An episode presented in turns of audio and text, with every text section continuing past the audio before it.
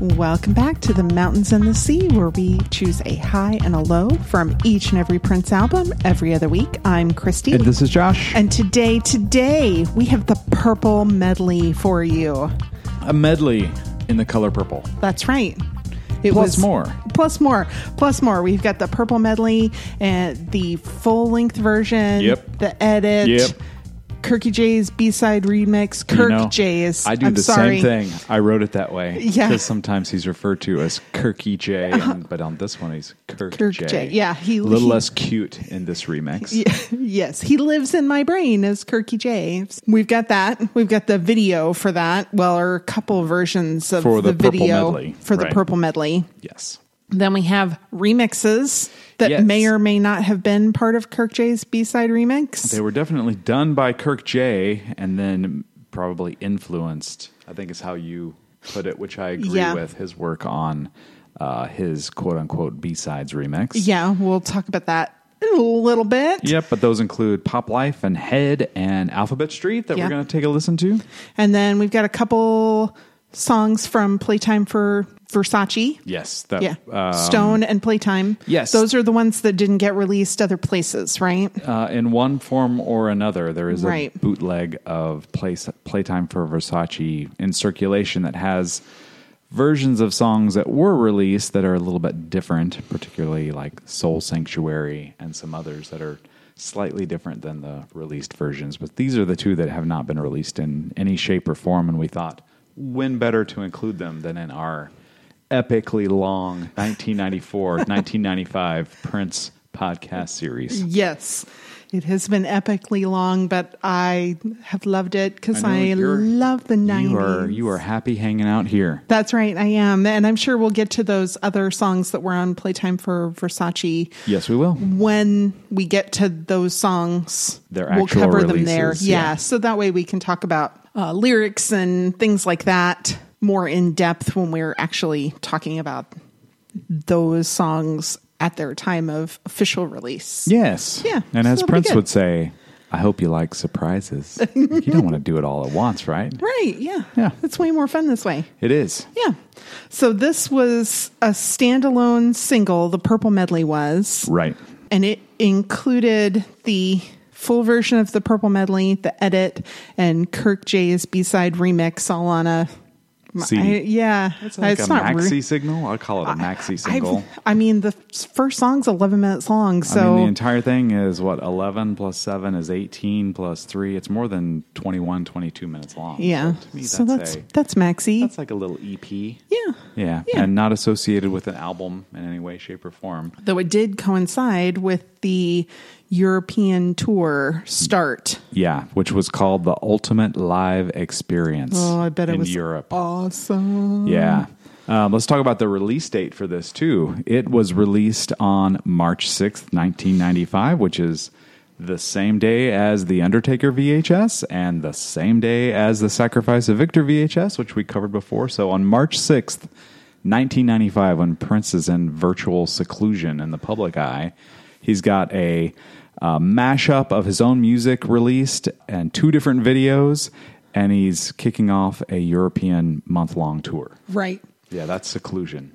So I'm not quite sure. I couldn't really find for sure anywhere that said that the AMA performance, the American Music Awards performance of the Purple Medley, Right. if that was like the first time, because that was January 30th, 1995, and this was released March 6th, 1995. Yeah. So it was makes, that the first time that Yeah. it was heard? Huh, I, and- I mean, you asked me, and I said, well, I would guess so. I don't recall knowing about it before then, but that was also 20, Yeah. It years was. ago? Yeah.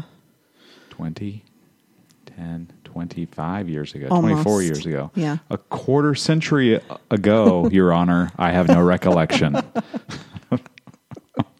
but you're right. So- it was, I think we could probably safely say that was definitely the first public, I'd say performance, but it was really kind of lip sync Yeah. dancy. Yeah, it was. And Yeah. Prince wasn't even on stage for the whole Purple Medley part of it. Right. He showed up when they started material from the Gold Experience. He Yes. jumped up to Yeah, he Billy came out Jack of a Bitch. blanket and did the splits, and Yeah. there he was. It's amazing. We Magically. talked about Yeah. that actually back when we were talking about the videos from the Gold Experience. But I will absolutely post a link to that again on our social media Worth because revisiting. oh, it's a lip sync, but it's maybe my f- absolute favorite lip sync performance ever because he's chewing gum and he's so funny and he does an excellent job. But he's making no bones about the fact that he's not singing. Yeah, and he it's was like- Mm-hmm. funny, but still really well done. Yeah. It's great. Yeah, it was not mailed in in any way, shape, or form. It was just delivered in a way of a little bit of defiance, but his dance moves were stellar. On point. Yes. Yep. So if you want to find a link to that, you can find us on social media. Let's get this out of the way early. Ooh, man, real early. Do it. You can find us on Twitter at TMATS, T M A T S podcast. That's the mountains and the sea. You can find us on Facebook, The Mountains and the Sea, a Prince podcast, or you can send me an email, tmatspodcast at gmail.com. So before we move on, we said that the release of the Purple Medley was seemed to be timed with the beginning of the Ultimate Live Experience tour in Europe in 1995, which started on March 3rd, 1995, and ran through March 30th. Um, it was primarily throughout England, but had stops in Scotland and the Netherlands and Belgium and Ireland. And I went back to Prince Vault and did a count for myself. Okay. Uh, since it had the word ultimate in it, I thought it deserved a little scrutiny. uh, they did 20 shows in a period of 27 days. Ultimate, that man. is crazy. But despite being the quote unquote ultimate live experience, it largely ignored Prince recordings except for the B side I Love You and Me from the Batman era and the song Pink Cashmere, which was relatively newly released at the time, even though it was recorded like in 87, 88. Um, and everything else that was performed was from Come and the Gold Experience. So they had this single that was almost like a retrospective of Prince music released to coincide with his European tour that mainly focused on his new material and ignored back catalog stuff. yeah, that's fun. So it's kind of an interesting, I don't know. A dichotomy? don't forget this guy's been around forever and has great hits, even though you won't hear them in Europe during the month of March. But he's got new stuff to share with you. Yep. Yeah. So it's not exactly false advertising. It's not. It's just. Uh, But if you were know, going to hear his hits, you were going to be disappointed. You well, I bet you would be disappointed that you didn't hear the hits, but probably pretty amazed at the show. yeah. Nonetheless. Oh, yeah. Yeah, at least I hope you were. Well. If you were there, if you saw any of the Ultimate Live Experience tour, let us know. No, absolutely. Yeah. Yes. We would love to hear from you. So here's something that's interesting about the Purple Medley some of the songs that are included are clips, but a lot of them are re recording. I think all of it is re-recorded. I Oh, don't think really? any of it is uh, using previously I thought- uh, recorded vocal tracks Oh, okay. or anything. It is a new recording from start to finish musically and re-sung. Oh, I thought there was a couple of like samples of musical instrumentation that were used. Hmm. Maybe I'm wrong. Well, well, let's talk about those as we go along. Okay. Oh, But to my knowledge and to my ear, I I, don't know which believe ones they uh, I were. would say aside from probably the bat dance intro, which was used as it was recorded, That was sampled. that was sampled. But I didn't recognize any other samples throughout this eleven minute and one second retrospective of Prince in the studio mashing up his own work. Well, and that was he was on an effort to re-record a lot of his back catalog so that he could have new masters. Right? Yes, he was going to Yeah. claim complete ownership of his music. That was his initial thought was, well, I don't own my master recordings, but I own a recording studio and I can re-record them myself and make these the ones that are more valuable than the originals, I think was his thinking at the time anyway, and this may have been a first exercise in that going back and, you know, re-recording them, but Well, and you can definitely hear some of the maturity, yeah. y- you know, that weren't with some of these original tracks. Yeah, and I think that's the problem that a lot of Prince followers had at the time was that, you know, what they loved about the old recordings was that he was in a different place emotionally and age wise and mentally. And a lot of that raw, you know, unfettered, I want to shock you kind of Prince was out of his system by the time 1994 rolled around. So some of that dirty innocence that he had when he recorded some of those original songs was gone. Yeah. Eh, I don't know. I mean, Anyway, yeah. I love fan and DJ made mashups of Prince songs, the mega mixes that go on for 30 minutes Mm-hmm. Yeah. and kind of meld into They're one so another. fun. But what you get with those typically is a DJ or you know fan who is a DJ who has the ability to mix songs together, kind of maybe put a beat behind them and mesh them together, but it's using the original recordings. What makes this one special is it's by this time, if it was recorded in 1994, it's really the artist formerly known as Prince's mashup of Prince songs done by re recording them Yeah. from scratch, re recorded music and lyrics primarily throughout the entire thing. Yeah. So this will be an interesting walkthrough for you and me. We listened to it separately, made our notes separately. I counted what I call 24 distinctive sections of the Okay. purple medley and I know that you had we talked about how many different songs did you hear in this and I, we were pretty close in a number. Yeah. Yes, we were. And I had a little help from the internet to make my list. I'm sure yeah. you did not, but I I did. Right. I tried to avoid the internet when I was going through and listening to this song and sitting down and making my notes about what I hear in each section. So Right. If you want to kick it off, we can compare notes. Sure. Not competitively, just No. let's see what we heard. Well, I mean, I'll defer to you, but No, I could be wrong. I'm wrong every day. I woke No. up wrong. you, what? All right, so we're going to talk about the full length version first and then the edit. All right. So, Starts off pretty easy. shall we talk about what songs we heard and then we'll talk about transitions and mashups and things? Just start from the beginning Okay. and go through it, I say. Okay, well, that's fine too. There's Bat Dance, Yes. which I think is That's what I'm saying. It was a softball to start off with, right? I agree with you here. I think this is think uh, that's- exact reuse of por- portions of the song. Okay. This was not re recorded. Right. Did you notice what was missing, though? There are the portions of the Bat Dance song used in this intro. In the album version, have Jack Nicholson's dialogue Oh, yeah. in it, and here it's been removed. Which my guess is not because Prince didn't want to feature Jack Nicholson's dialogue, but because there's all kinds of legal copyright stuff that goes on behind the Batman motion picture soundtrack. Um, so I'm guessing that his dialogue was removed because Jack had a pretty tight deal for Batman Oh, I'm and still sure. makes money off of it to this day. yeah. No lyrics, just uh, the re-recorded or the using use of the sample of that song until Prince says, "Keep bustin'." Yeah. Which when I listen to this, I sing those Jack Nicholson parts in my head to Do you? myself. Yes.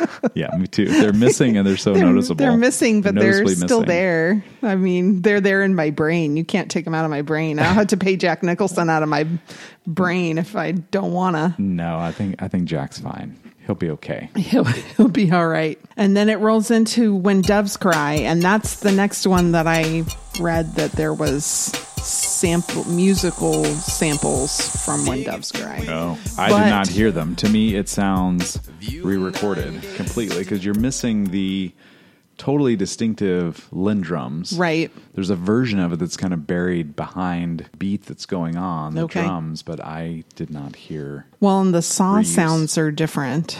Yeah. Like the Oh yeah. for sure, which Yeah. I thought which I noticed. I was like, Yeah. "Ooh, those Ooh. are those are more Yep. contemporary saws." Yeah. Uh, you don't get Prince's voice doing that, you know. "Ah, Yeah. Yeah, Yeah, yeah, yeah, yeah, yeah. He's not doing that. And this is very, you know, you just kind of get the first verse through, you know, dig if you will the picture of you and I engaged in a Kiss. kiss. Yeah, it's and the this next was one. something he did a lot. where Yeah, he which- transferred from the song. to That the was song an Kiss. excellent transition. There were a, a number of really interesting transitions between songs. I think that was really really well done and this was the first one that I'd made a Transition note about note? yeah, Yeah. that they used the lyrics to transition from one to the next Yes. Yeah. I mean, it's a jarring transition, but it makes sense because you're using a word from a lyric in one song to transfer to the title of the next song, Yeah. which is always fun. So you get about 22 seconds of kiss by my count Yeah. Uh, um, before you get a very distinctive bass line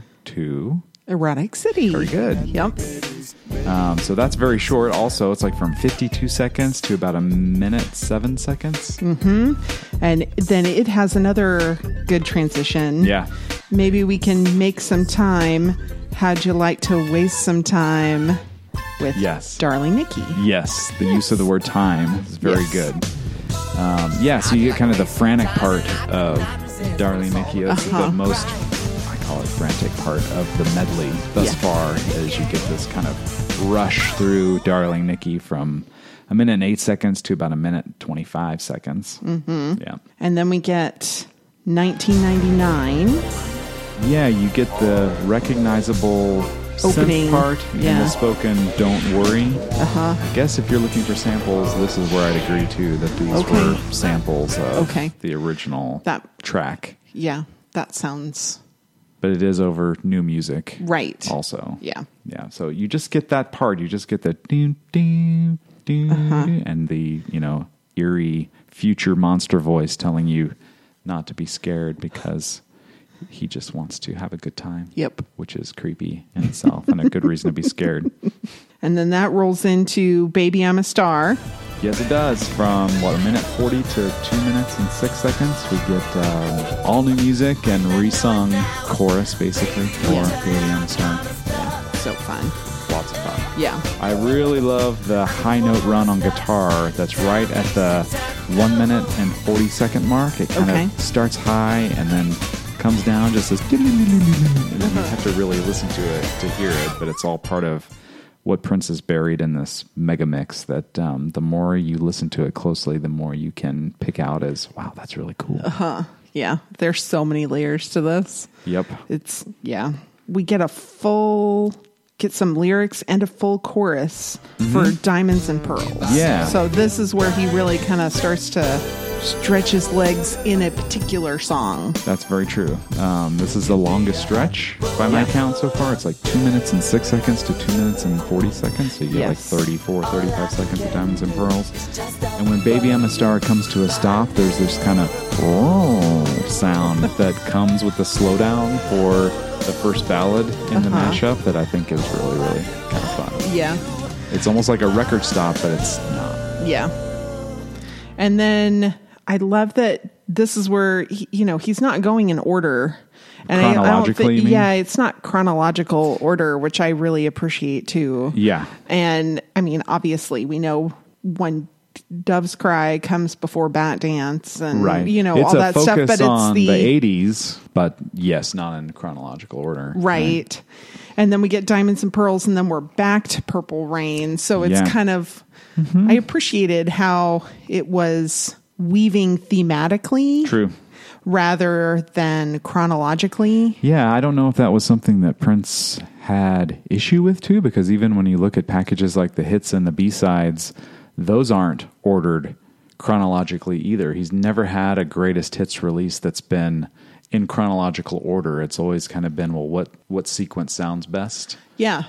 Which Which is- I really appreciate Yeah. because I can s- I can totally empathize with the desire to go in order and show a progression, Yeah. but I think it's very interesting to not do that. To Especially- have the, this, maybe I never really thought about that. Maybe that's why we skip around in this podcast. Oh, we're influenced by Prince's notion that We- time is a trick. That's right. Yeah. Time is a flat circle, and we were Right. just. I'm just now realizing that you know, almost two years into our podcast, It that could also be yes, you're, yes, maybe maybe that is why we're doing it this way. maybe it is, but um, obviously Prince had an issue with time um, and time being a trick, and he tried to avoid it. But I also think with an artist like him, yes, of course his albums came out in an order. But the order in which he recorded songs as they appeared on albums is not the same as when the albums was released. A lot of these things are interwoven and were recorded years before, maybe re-recorded.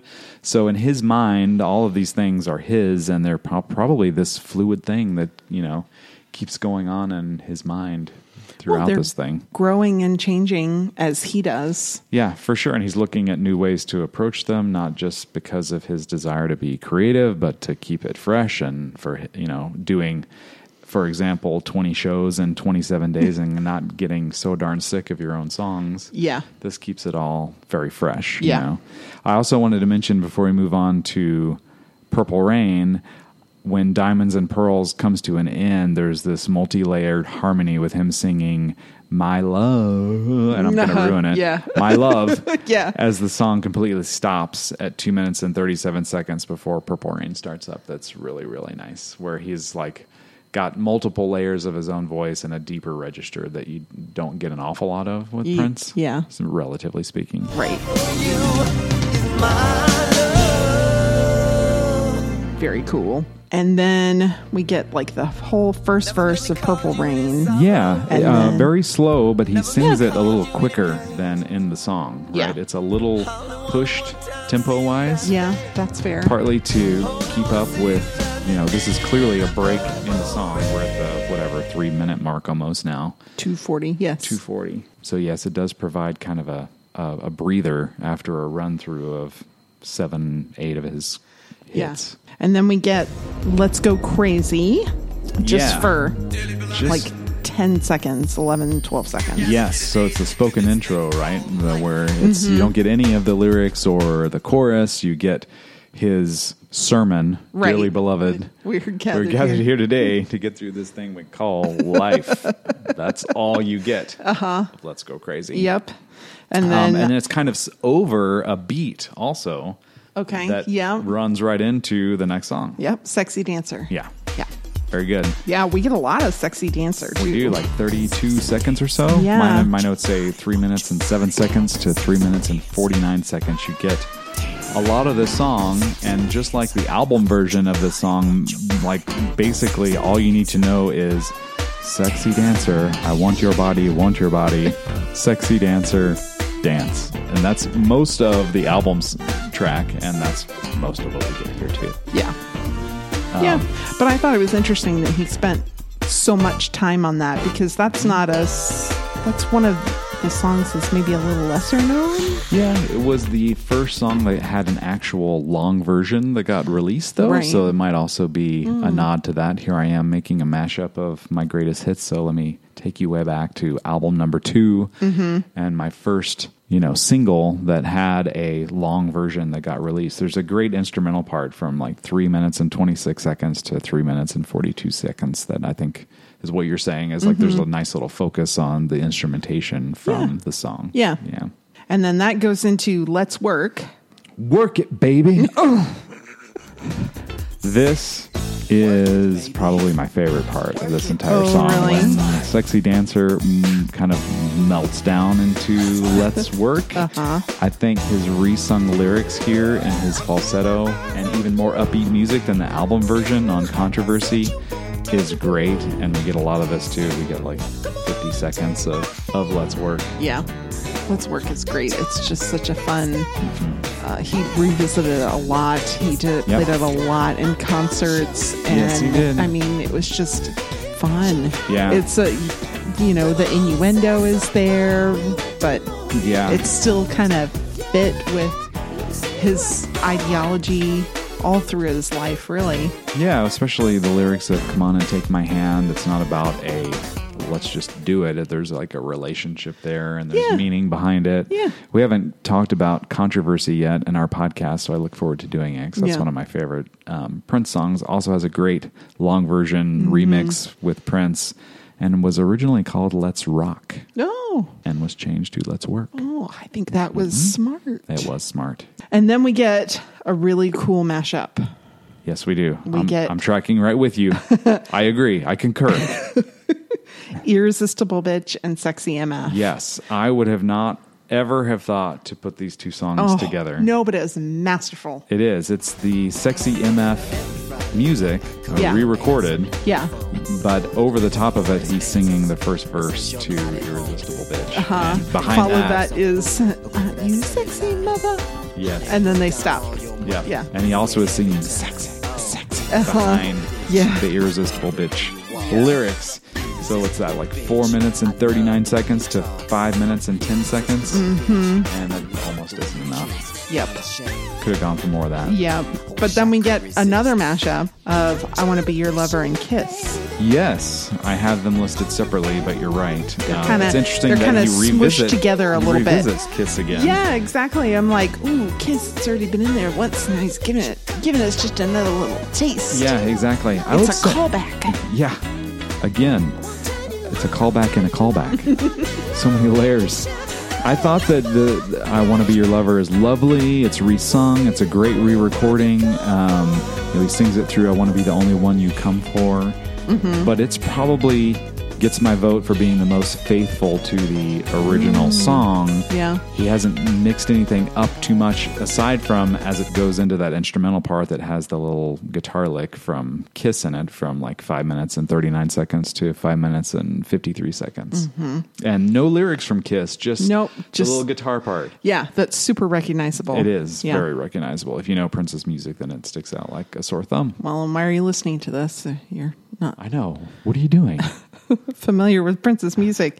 eh, You're not going to enjoy it as much if you don't know the songs. That's true. I mean, you, there's plenty to enjoy here, whether you know the songs or not. But Yeah. yep, there is. you There is. appreciate it more.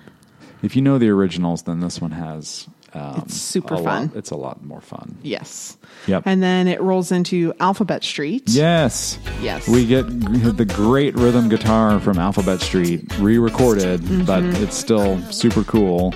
And it's interesting, it's part of the first verse and part of the third verse Yes. and not the chorus. Right. Yeah. Yeah. Which Yeah. I think is fun. You're right. Yeah. You're right. It's selected parts of Alphabet Street. It's part of the block. As you drive down the street. Um, my favorite, although I love the rhythm guitar part from Alphabet Street, the original and the one here, my favorite part of this is the reuse of the kind of rubbery sounding scratching effect from the album version, which almost sounds like laughing or snickering at Okay. like six minutes and seven seconds after he says, She'll want me from my head to my feet. And then there's this little. "Wah, wah, wah, wah." and he sings the yeah yeah yeah yeah part right in there there's this little rubbery scratchy sound that is an, an effect that's used in um, the album version after the single version ends but it's redone and to me it just kind of sounds like laughing Yeah. like i'm having a good time Yeah. Well, I mean, you're supposed to have a good time on Alphabet Street. I mean, that's Mm-hmm. Yeah. kind of the whole point. Yeah, when Prince would play Alphabet Street Live, a lot of times he would joke, I like country music too. uh, and he gives us a little bit of country from uh, six minutes and 22 seconds to six minutes and 25 seconds, right before Cat's part, Talk to Me, Lover, Come and Tell Me Which Taste. There is a little country part in there that always makes me think of him singing to a crowd. I like country music too.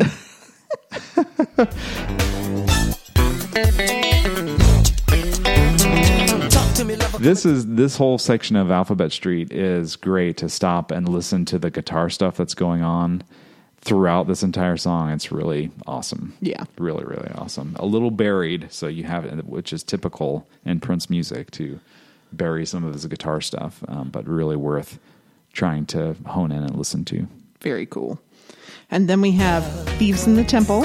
Yes, we get just the chorus Yeah. of these in the temple. Yeah, really just like a super tease. fast. Super, Yeah. super fast. Like I'm going to give you 10 or 11 seconds of, of thieves in the temple. And then we get the bass line from 777 9311. Nicely done. Yes. Mm-hmm. Wow, um, Uh, thank that's you, the- Internet, for help for that's- that. Oh, did you, did you go out looking? Yeah, I needed a little assistance. I'm Yeah, I- like, what is that? I know that. Yeah. Da-dum, doom, doom, doom. Yep. Da-dum, doom, doom, doom, doom, doom.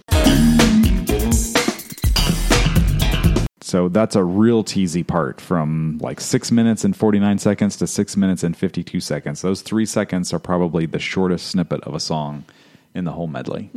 But yeah, very, it's a standout part. And it rolls right into I love Bazaar. a Love Bazaar from 6 minutes and 53 seconds to 7 minutes and 11 seconds.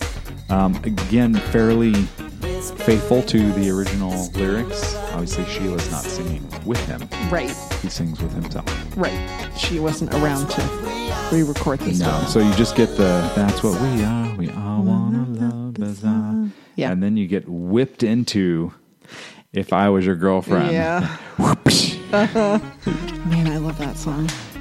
the bass line of that song, If I Was Your Girlfriend, in the first couple seconds here is worth re listening to because you get the boom, boom. That's kind of like a little behind the beat, Uh-huh, yeah. as he says, enjoying repetition just enough to turn you on. um, and that's how it was in the original version of If I Was Your Girlfriend, and he stays faithful to it here. Just the, the drums and the bass line is really, really cool. Yep. And then we get the f- first verse and the chorus of Raspberry Beret.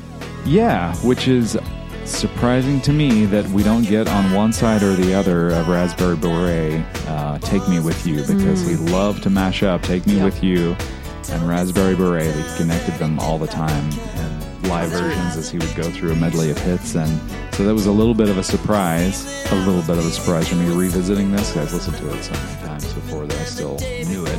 you Yeah. know, song for song, but a great transition from If I Was Your Girlfriend to Raspberry Beret a Mm-hmm. so- songs I would never think to mash together. Yeah. You know, And then we roll into a whole bunch of Little Red Corvette. yeah, We get like Yep. over half a minute of yes, Little Red Corvette. And I really think that this is the part where you can really tell the maturity in his voice and his delivery. Little Red Corvette is very, very obviously a re record. It's not the original oh yeah, version of it. vocals and music. Yeah. Yeah. So he sounds. What makes him sound more mature? Well, here the way for he me? says fast, I don't know, just the way he says it, it's different Delivery. than the way he said it in, yeah, the delivery. Mm-hmm. It's different than the way he said it when he or recorded the original Yeah. track for it for 1999. it's definitely less breathy. yeah, Uh, it lacks the distinctive part of Little Red Corvette. To me, is the like, almost like uh, in a Friday the Thirteenth movie when something terrible is about to happen. when you start yelling at the person, don't go through that door. Yes, what are you doing? But There's blood on the floor. Turn around and call the police. is he gonna die? Is he gonna die? the answer is always yes. yeah. But Little Red Corvette is inter- introduced by bongos, which you know is like this, you know, kind of this percussion thing that's brand new and it has no relationship to that distinctive drum machine beat that really makes Little Red Corvette I don't know, a unique pop song, which made it like immediately recognizable. You still recognize it. You get the little organ that's underneath the song, and of course, as soon as he starts singing. You know what he's singing, but it is definitely a reinterpretation of the song, which I Yeah. think it's done really well. I just found it amazing that he would drop the most distinctive part Hmm. of what I think is the song, which is that Lindrum from the original. yeah. Yeah. Then we get a really, really cool mashup of cream and peach. Yes, we do. It's short, it's not very long, but it's mixes the lyrics of cream and peach together. yes. It really, really well. Yes. Super, super interesting. yeah, you get the music from Peach, which is a relatively new song, re recorded. Yes. Here, you get the first verse of Cream uh, with him kind of in his, you know, really relaxed delivery of it all. And then instead of the chorus of Cream, you get the chorus of Peach. Yes. You know, the kind of girl you want to Wanna teach. She's, a, peach. It's so good. Yeah. And then, to my knowledge, this thing takes off into an instrumental part from nine minutes and 37 seconds to the end. Um, I read that it's uh, instrumentation from It's Gonna Be a Beautiful Night. A little bit. Okay. I can hear that. Okay. Maybe. Yeah. What I had wrote down to myself is maybe you get a little bit of the piano part from Party Man also in it that is similar. And I think when we covered Exodus on our third episode, covering the album Exodus, when we talked about the Good Life Big City remix, we mentioned that there's a synth line, a really high synth line, when Prince says, Get wild, y'all. in The Mm-hmm. Yes. Big City remix that I think you can kind of hear too. It's very, very similar. Maybe Okay. not exactly the same, but Really similar. it's real close. Okay. It's real close. And there's a woman, in like you get like a crowd noise, right? And there's Yeah. Oh, a woman who says something at the end that I could not shoot. make out. I heard it this morning and I didn't write it down. Oh, I, c- I could not make out what she was saying, but and then someone says, you know, ladies and gentlemen, Prince, at the Yeah. very end, and you know, you get kind of a record scratch thing, and the crowd goes wild and it fades out. Yeah. So- It's fun. I think that this is just a great mashup of songs, and it's Prince doing it all. When he does his own mixes, I think they're much, much better. Well, I mean, he's fully capable of saying, I don't like how these two go together. Let me re record this a little bit, or let me record this so that they go together. Sure, Other or let people me can't do create a that. transition that Yeah. would connect these two in some way that Yeah. would make sense. I mean, other people can't really do that. I mean, they can maybe, maybe Mm-hmm. do some instrumentation to connect two different songs, but nobody's Prince, so they can't quite. Yeah. Yeah. And he knows all the little subtleties that make every song the song. Right. Right. And can Yeah. pull or push and pull those parts away or bring them more forward or rework them in some way where, you know, in your mind, you're like, oh, I know that. What is that? And then it becomes clear somehow to you.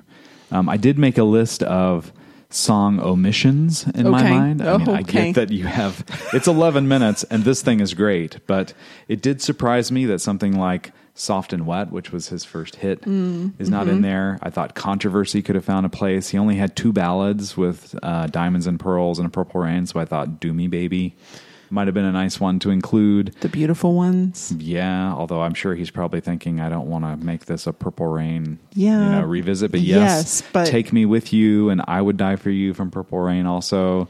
DMSR, which Mm-hmm. he loved to come back and sample in places. Uh, Pop Uh, yeah, Life. even just a like a song in the background, DM song Yeah. would have been awesome. yeah, yeah. Oh, I mean, but that's the problem is he's got so much to choose from and so, you know only so much time. Um, also on my list, Pop Life, which is I know is part of Kirk J's B sides, Mountains, which happens to be the name of this podcast. So Yeah. that's obviously upsetting to me. Um, another lover hole in your head. how dare Prince Uh, ignore I us? You know. know, in the past. How could he not have known? Housequake, which is part of Kirk J's so- Right. uh, mix. Uh, you got the look and Glam Slam and I Wish You Heaven, Party Man, Get Off, and Seven. The list goes on of songs that could have been included here. And I would also say, well, probably because it was released under the artist formerly known as Prince, I was going to say the most beautiful girl in the world, too. Yeah. But as we know, we've heard enough of that song. So I don't know. It just speaks to how many, you know, it covers this um, remix covers what, 15 years of his Yeah. um, career. And you could make a list, go on and on. oh, of you songs could that make have a been b- part of this. completely different mix with all the songs you just mentioned, and it would be just as satisfying and just as enjoyable. Yep. Yeah. This is something that I've revisited a number of times throughout the years, and I was glad to come back and revisit it here too. Um, it'll it'll come up in playlists again Mm-hmm. for me. Yeah. All right, and then we have the edit, three minutes and fifteen seconds. Yep. It's not significantly different in the beginning. Oh, it is edited. It is in the edited, beginning. yes. Well, I- it has the word edit in the title, so they were truthful. Right. Yeah. But the bat dance portion, I, I forgot about this. I was listening to it uh, this morning to check myself that the bat dance intro is actually edited a little shorter, has a little swooshy sound to kind of cover and edit to kind of Uh-huh. get through that part a little quicker. Yeah. To make room for the rest of the song, I think. But aside from that, I don't think that it's any different until it gets to the end of the little purple rain, purple rain portion, where we get the "Let's Go Crazy" sermon, but the beat of "Sexy Dancer" is not there as the song. Right. And out. yeah, we kind of get a crowd cheering and uh, yeah. Yeah. That crowd cheering is actually in. I thought that they just took the crowd cheering from the end of the long version and moved it into position. there at the No, end. it The was crowd already cheering is there. there in the long version. It is too. there in the long version, Yeah. but maybe uh, amplified a little Yeah. or, or just lengthened, brought Yeah. up from the back a little bit. Or Sure. maybe when you remove Sexy Dancer, that comes forward a little bit. Yeah, in the mix for sure, for Yeah. sure. So I had forgotten too, and this is according to Prince Paul, that this edit was considered as the opening track for Prince Ultimate in Uh-huh. 2006, um, and then it was being removed. Right. Mm. It, it was removed. It was being removed. and it was it was removed before uh, that that greatest hits collection and remixes Mm-hmm. um, came out. Yeah. Yep. So not a lot much more to say about Purple Not- Medley, although that not was released really. as a single. It did chart. Right. Um, it a little bit, but it, you know, I, I don't know if maybe they thought because of the success of Bat Dance, which was kind of this mashing together of a bunch of different concepts of songs, that maybe this medley of hits would find an audience on the radio. Yeah. Um, and it, it didn't really, you know, take off. I'm not totally surprised. Well, I'm not either, and only because there were songs that came after, like Alphabet Street Yeah. and Raspberry Beret and Little Red Corvette, things that were at the latter half of the song that were very, very popular hits that got left out. And I'm like, I get why they can't play an 11 minute song on the radio. Of course not. But Yeah. at the same time, when you edit it like that, you're going to leave out somebody's favorite, and that's going to be frustrating. Yeah, I didn't find that the medley was like front loaded with all the good stuff either. It was neither. definitely well spread out throughout Yeah. the whole thing, and a lot of my favorite Good stuff. portions come after where this edit ends. It's all Oh, good stuff. Yeah, but you are missing like eight minutes of good stuff as opposed to the three minutes of good stuff you get with the edit. Yeah. I got it. Yep. All right. And then we're going to round out the official release of the Purple Medley EP, maxi, Maxi single, single. whatever you're calling it, with Kirk J's B Sides remix. All right. This thing is so confusingly named. I It's do not r- understand it. Right. Well, and I'm like, well, was it supposed to be the B side of the Purple medley. Purple Medley, which Yeah. is what it was? Yeah. Or was it supposed to be a remix of B sides? Because if it was a remix of B sides, it failed. Correct. I because think there you was gotta, one B side. I want to take out my proofreading pen and circle the S at the end of Uh-huh. sides and delete it, and let's call it Kirk J's B side remix. Yes, And it's the now we're- remix for the B side, not a remix of B sides. Correct. Yeah. Th- There are more B sides in the Purple Medley than Yeah. there are in Kirk J's B sides remix. Yeah. Agreed. More than double. Yeah. Since there's only one B side on Kirk J's B sides remix. Mm-hmm. So, yeah, like you said, it's the B side on the Purple Medley. It was remixed with additional instruments added by Kirk Johnson. Mm-hmm. And according to Prince Vault, there was no input by Prince. I'm sure he approved it. Um, Oh yeah. You know, whatnot. But you can totally tell this is a Kurt Johnson thing. Yes, we mentioned on other He has a podcasts signature. during this. Yes. Yes. Um, other episodes of our 94 95 deep dive where there is a distinctive sound, which makes a lot of sense. Of to and That's not a bad thing um, for Kirk J's work. Yeah.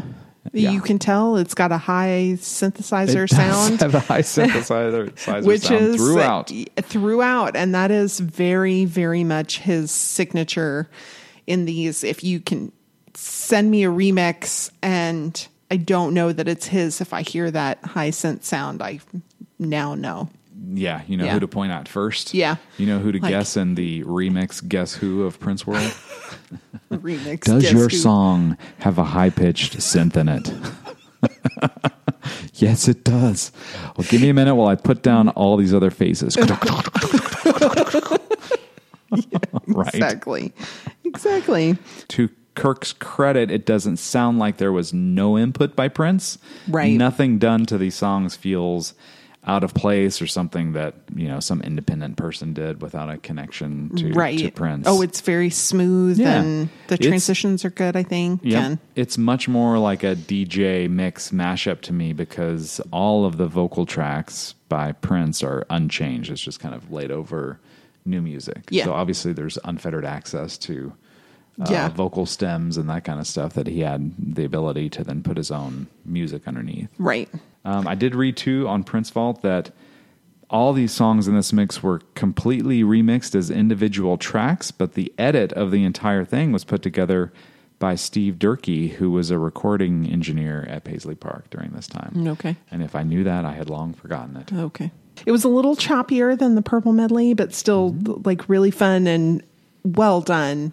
Yeah. Just a little, not- not quite as smooth, Yep. but that To makes be sense. expected. Yeah. Yep. It starts off with Pop Life. Yep.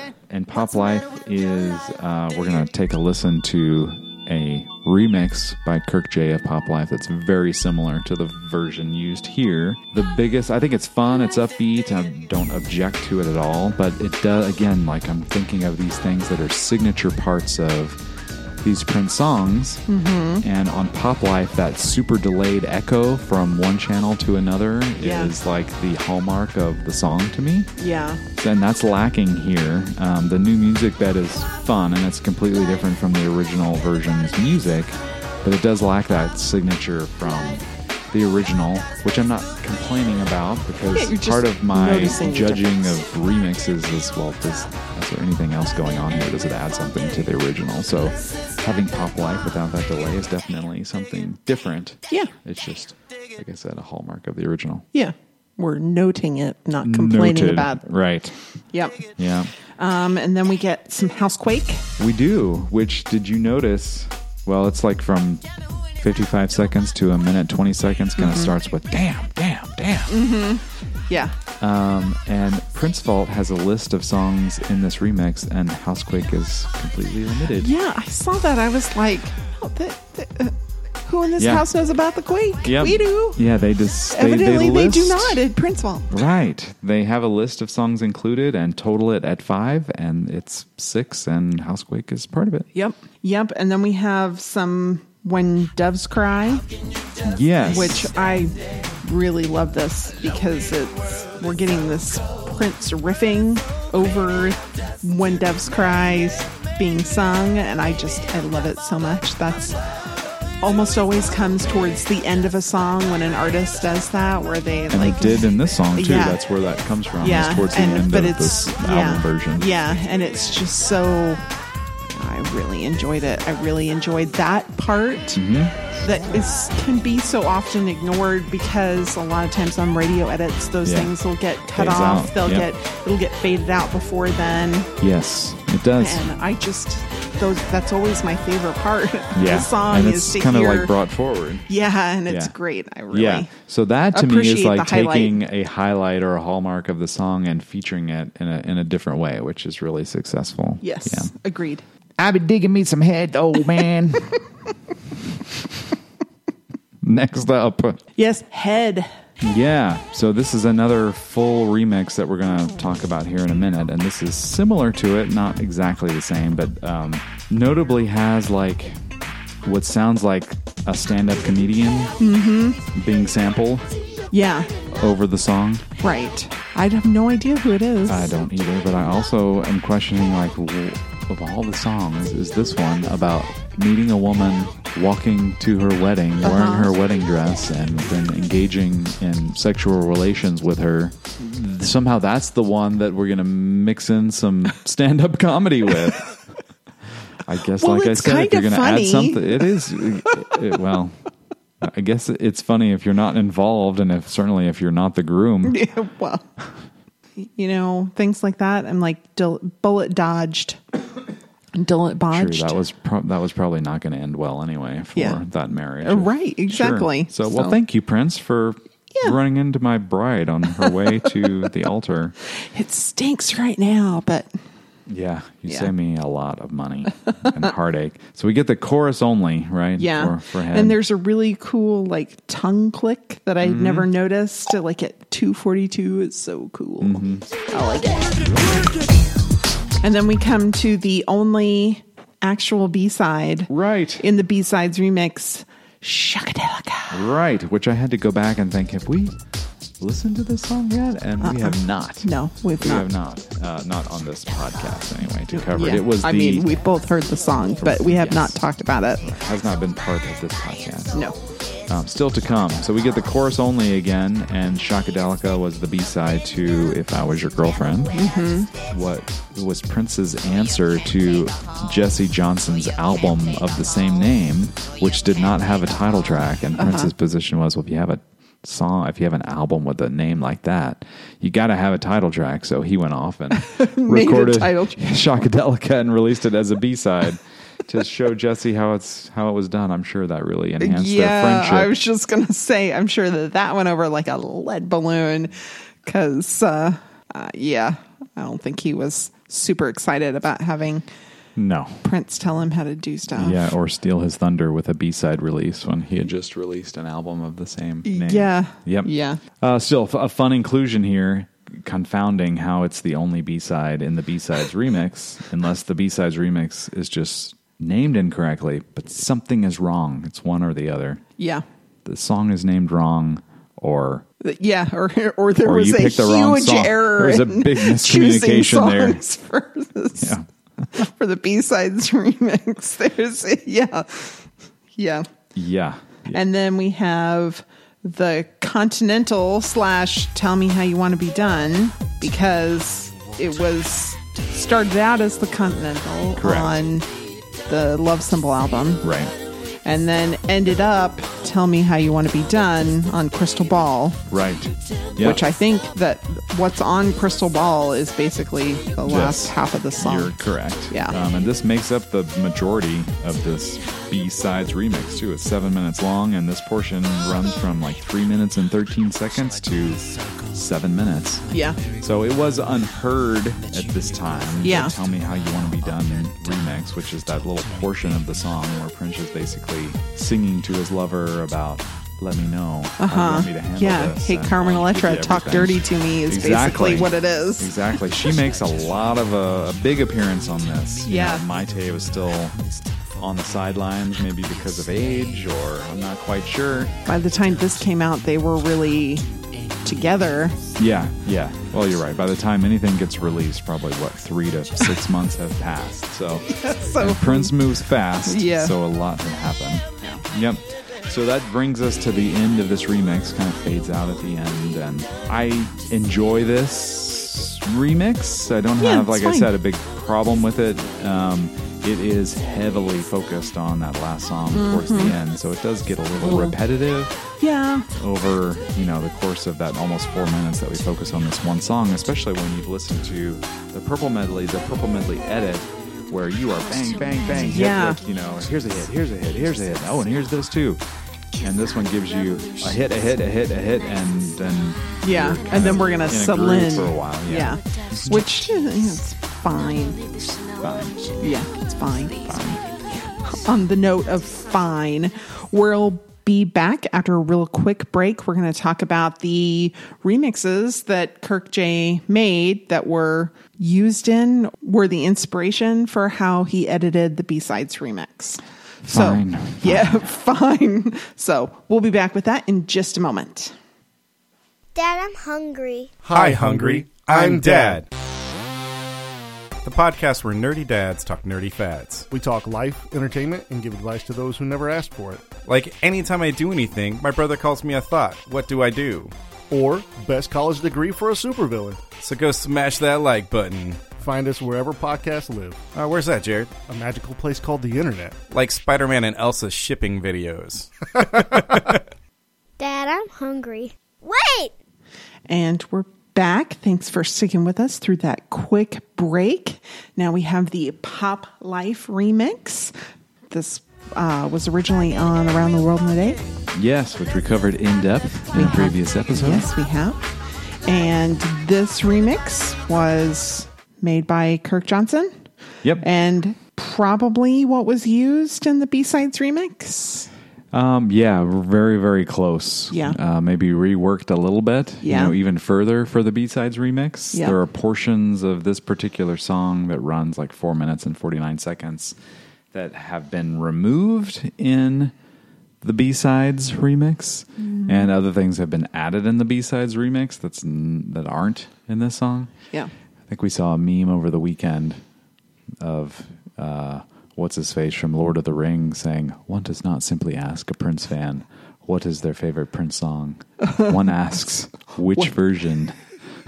so here's a good example of that. Yeah, so Kirk Johnson made remixes of- of each of these individual tracks used in the B sides remix. We're pulling out a handful of them here to talk about. Um, one of the parts that appears early in the song is this sample of someone saying something like "Hold the hold the microphone." Yeah, kind of a Rastafarian Yes. sounding, chanting, rapping, Yep, hold the microphone. it does. Yes, Dig it. Ultra, ultra on the microphone center. Ultra, ultra on the microphone center. Ultra, ultra on the microphone center. Pop, life. Dig, dig it. and it reminded me of Hodor from Game of Thrones. now that I've re-listened to it, And Poor it's got the Hodor. Kirk Johnson signature Oh man, high pitched synthesizers. Yes. Again, I go back to the Guess Who tournament of Prince music.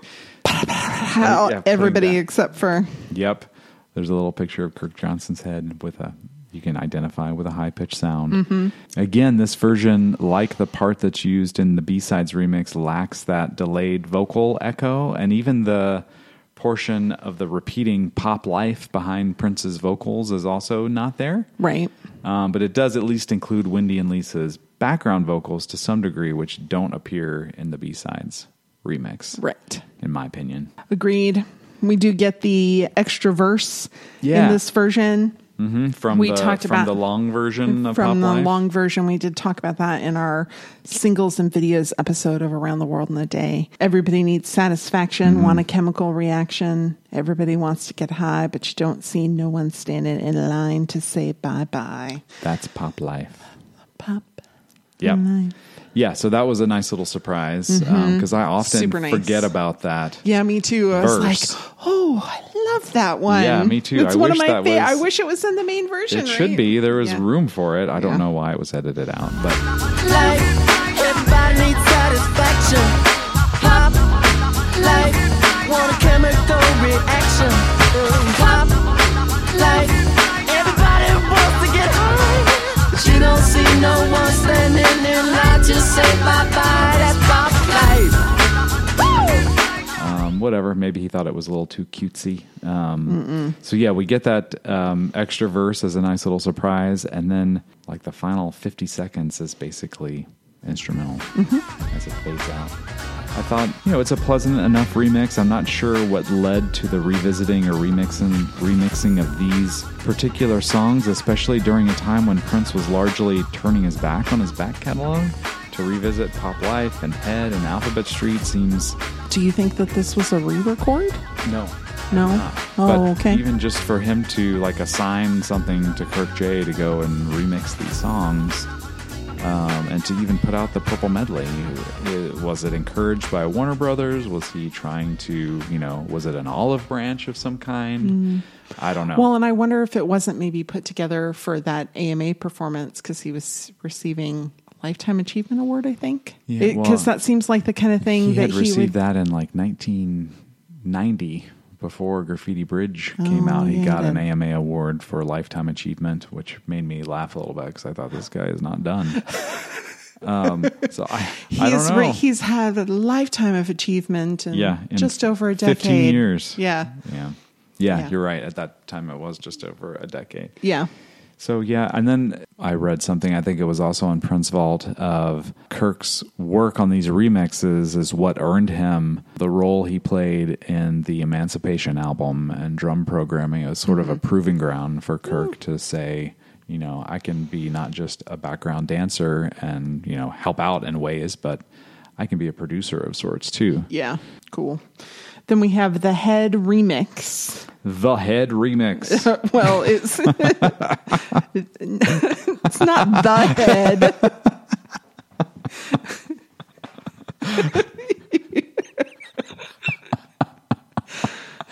We have just reached our this this portion of the podcast is brought to you by the color white skin. We get a remix of the song Head. right.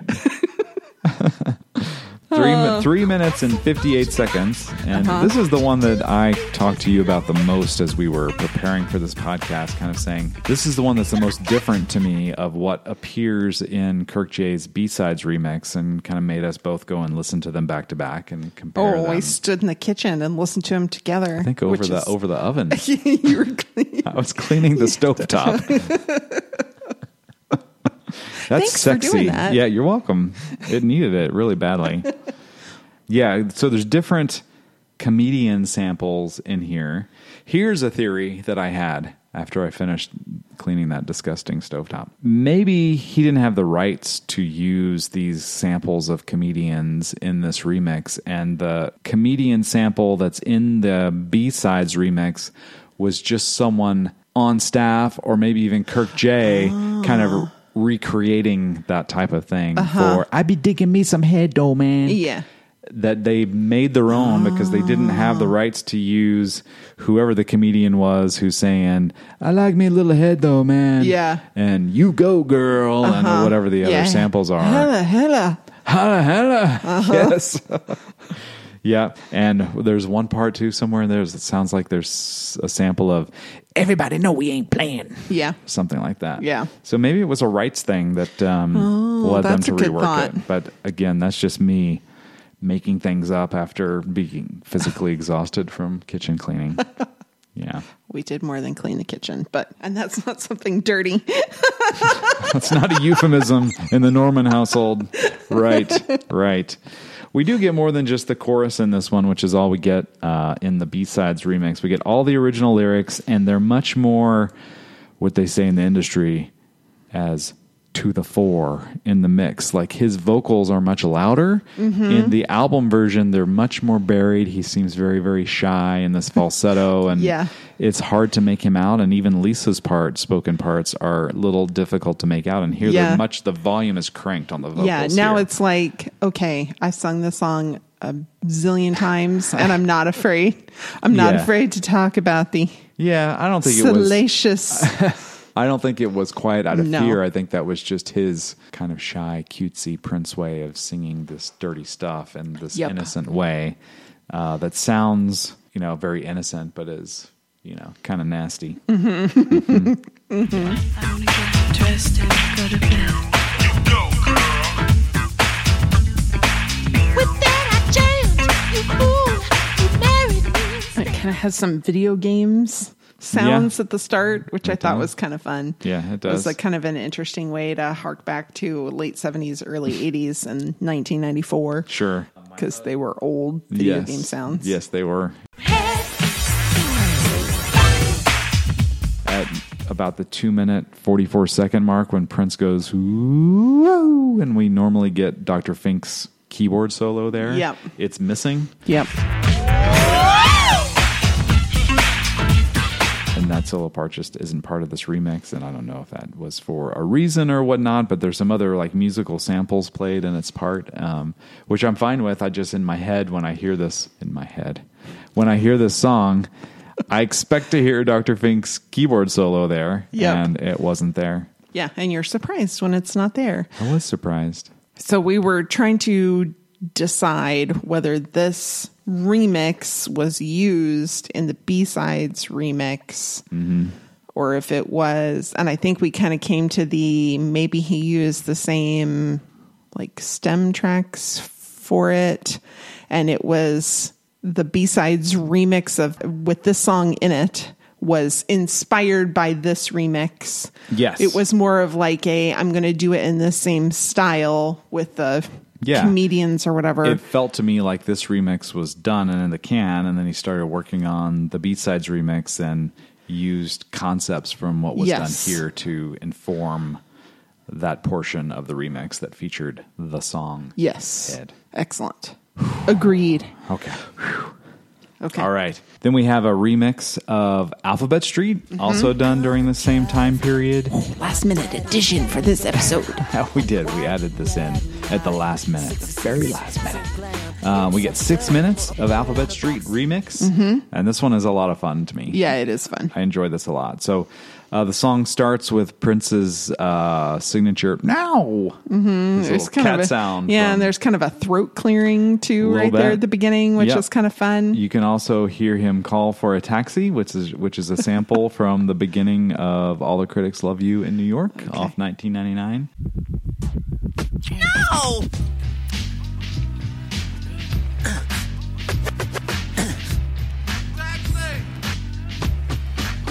But we've got a new beat, a new beat that's a bit subdued, um, but primarily uses all the original vocal tracks from Prince. You can hear some of these little additional uh, samples that are added in with the new beat. Forty-three seconds. There's a little sample of someone saying "funky" in the Uh-huh. I background. really that like makes the it kind little of fun. funky is really fun. Yep. I'm gonna drive my daddy's Thunderbird, a white red light. Part from the original song where he sings "Excuse me, baby, I don't mean to be rude," and you have to really listen for his guitar part on the album version. in this version, the remix, his guitar sound, which I believe is in the right channel, is a whole lot louder than the album version. You can appreciate it a lot more in this mix because it's brought more forward, just like his vocals from Head. Yes.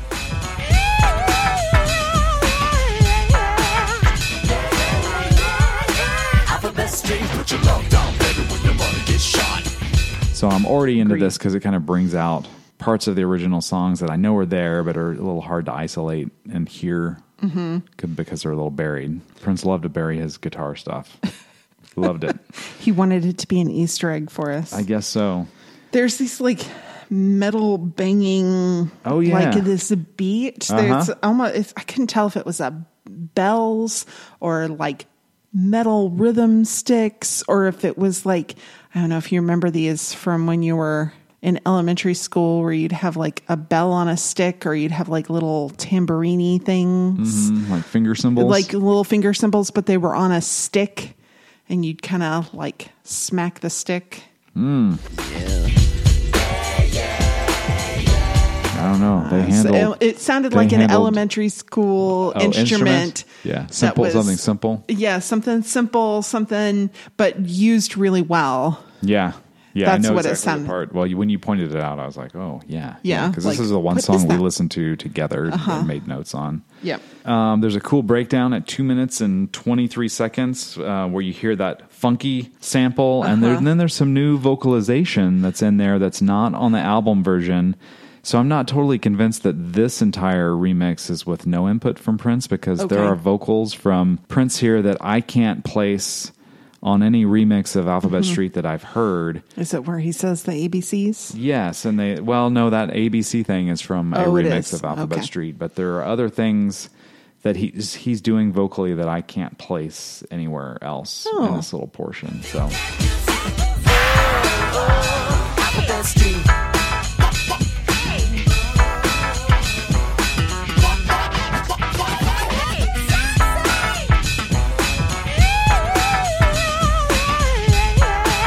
Well, maybe he had access to something. sure, That, that was already done Mm-hmm. and just didn't have a home anywhere. right. Um, we do get Cat Glover's rap, the full version, at three minutes and thirty seconds. Mm, And Prince is like kind of got some screams underneath that. It's real yes, fun. It's really nice. At four minutes, you can hear that little rubbery record scratch that I mentioned.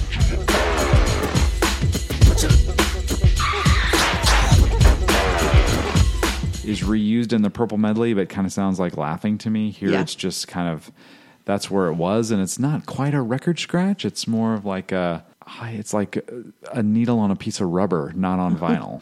That's how I would describe it. You know, in my professional DJ vern- uh, DJ vernacular, that's how I would describe it. Okay. Also wanted to point out a new piano part that's at four minutes and eighteen seconds, Yeah, which is it's really really, cool. nice and great. Um, Yeah. so I don't know where that's from, if that's Prince playing.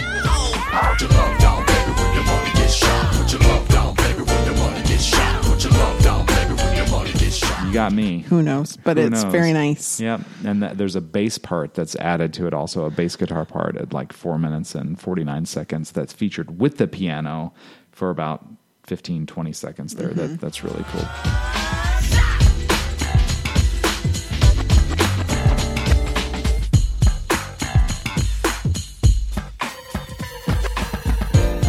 This might be my favorite of the three Oh, okay. remixes. I like all three Yeah. just fine, and they're, you know, harmless Yeah. unfortunately, they were never officially released. Yeah. Um, so there's not a lot to complain about here. But if I had to pick one, You like this one? I like this one. And there's, uh, we didn't mention in the head remix, there were, again, the high synthesizers that really was a little bit of a Yes. signature of Yep. Kirk Johnson at this time. Yeah. We get a little bit of that in Alphabet Street, Less, not though. Mm-hmm. much, much less than we did in either Head or Pop Life, Yeah. and really much less than I think any other remix that I can recall that Kirk J did Yes, that's true. they're there but just not super prominent. And then we have our first original unreleased song. Fair enough to say. Yes. Yeah. Our first song that wasn't released and isn't a remix. Yes. Doesn't have any high pitched sense in it anywhere. Kirk Johnson must have been on vacation. So we have Stone, also Right. known as Nothing Left to Give or Heart of Stone. And it has a co writing credit with Sandra St. Victor. Right. She wrote it as Nothing Left to Give in the spring of 1995, sent it to Prince as part of an ongoing collaboration that they had for a season. Right. I read that it was in addition to this song and a song called Love Is, which was Prince recorded as Van Gogh and Yes. released as part of the MPG Music Club. Yes. Sandra St. Victor toured with Shaka Khan in the 80s. Uh, I have to assume that's how she kind of ended up in the Prince orbit. Okay. Makes sense. Uh, her album Sanctuary was never released, but many of the songs from that album Mm-hmm. were used by other artists, including Prince, Shaka Yeah. Khan, Tina Turner, and many more. Yeah, some of the other songs that Prince worked, they had like, like a general agreement to work together. Prince and Sandra Saint Victor. I find it interesting that her name is Victor during this time period Uh-huh. Yeah. too. That's kind of cool. Some of the other songs that they collaborated on for artists that you mentioned were um, what ended up being "I'll Never Be Another Fool," which uh, Prince has his own version of, and ended up on Shaka Khan's uh, NPG album. The song Soul Sanctuary ended up on Prince's Emancipation. Um, and then another song that surfaced, uh, well, never was released, named Living to Die, was something they worked on together as well. And this song, man, it starts right in with the lyrics, and there are a ton of lyrics in a Oh, three minute song. That I had the same. I'm gonna make the same comment that this is one of the fastest starting songs to get right into lyrics, and it does not hold back. It's a short song, like three minutes and 5 seconds. Uh-huh. And there's a ton of lyrics in this. There is a lot to get to. If you had asked me, can you fit these lyrics into a three minute song? I would say I think it would be tight. We might need to, you know, expand the record a little. Nope, That's why I'm Prince. not Prince. Yeah. He figured it out. Prince did it. Yeah. There's some really nice, clean, melodic guitars here. Mm, Yeah, running throughout, like there's a kind of a strumming guitar throughout the entire thing with some drums that kind of sound a little dated, might Yeah. sound a little 90s, Well, yeah, that's but not fair. in, not in a bad way. no.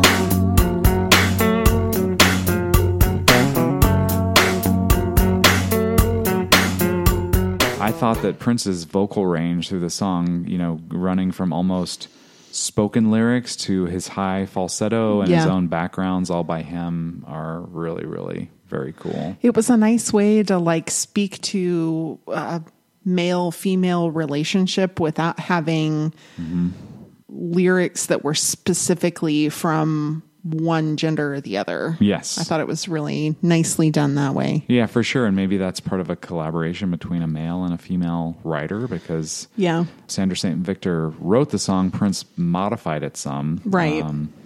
so, yeah. But I think it's kind of poppy and bluesy, and it doesn't musically go in a bunch of dif- different directions, but Prince's vocals make it continually interesting. Yes. Along with the lyrics, too. Yeah. Yeah. And I think they're interesting. Now, who can say why we're cold with nothing left but stone? Stone ain't nothing left but stone. Night and day, now can't say why I'm cold. with Nothing left but stone.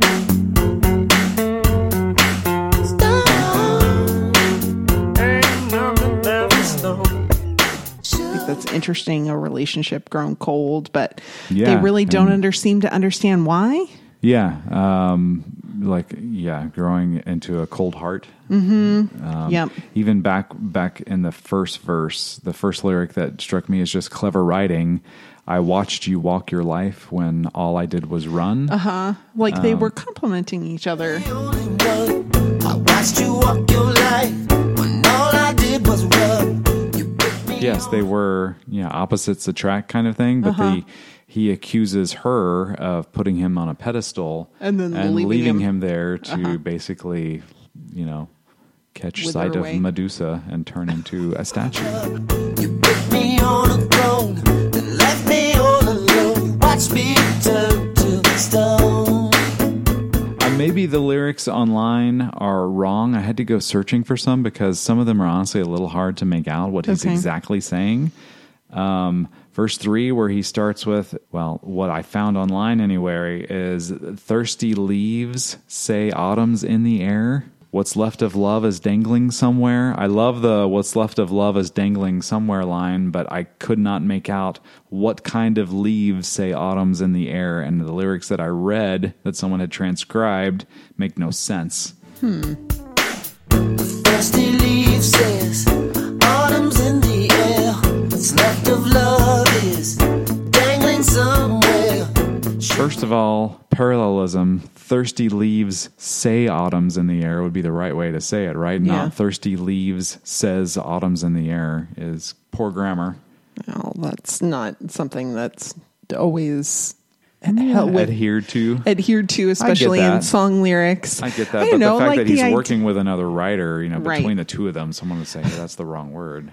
Well, and maybe it's just the way he sung it too. Maybe he Could sung be. it in a way that it sounded right to him. But yeah, I mean, like autumn's in the air. Maybe they're reaching the end of their relationship. There's it's a Mm-hmm. death. Of, Yeah, Mm. something is withering away there. yeah, in the next verse when he sings a sweet lover song washed away the dirt and he kind of has this ooh ooh and the, but his little ooh oohs are super cool Uh-huh. Yeah. in the background Sweet lover song washed away the dirt. But so yeah, really, really cool. The Book of Love. That seems like it was something that he kind of talked about. Mm-hmm. I though I don't know how explicitly. I can't remember. I don't know. Book of Love s- just seems very uh, seven like to me. Maybe a little oh uh, okay harkening back to like the themes and the love symbol. Mm, okay Something book of love that healed I ever heard. a little bit like the book of love the, it's Mm-hmm. like the book of life and i don't know those are egyptian things true this reminded me a little bit of a british comedy that we watched at one point called may to december may You to were gonna september say is that. it may to september may to Uh-huh. december May to December. Yeah, because Um, it was a young younger woman who was in lo- a girlfriend or married to, Married the ol- to. an older man. yeah Uh, so when like he he was sing- quite a bit older like 20 or 20 or more years Right. older than her and they had a very sweet relationship and it was very you know dry british comedy Yeah, very dry. Um, but he when Prince sings, we gave from May to May, we gave through night and day. It was Uh-huh. We gave from May to May. We gave through night and day. Now who can say? him saying that we gave to each other nonstop. We never took Yeah. a break from the giving part of being in love. right and prince seems so optimistic He does, especially when he sings in a fun voice. "Ah, nothing left but stone. I can't even do it. yes, it's very You know funny. the one I'm talking I about? Mm. know exactly what you're talking about. Our listeners will hear it. The actual part, not just my stupidity. Yep.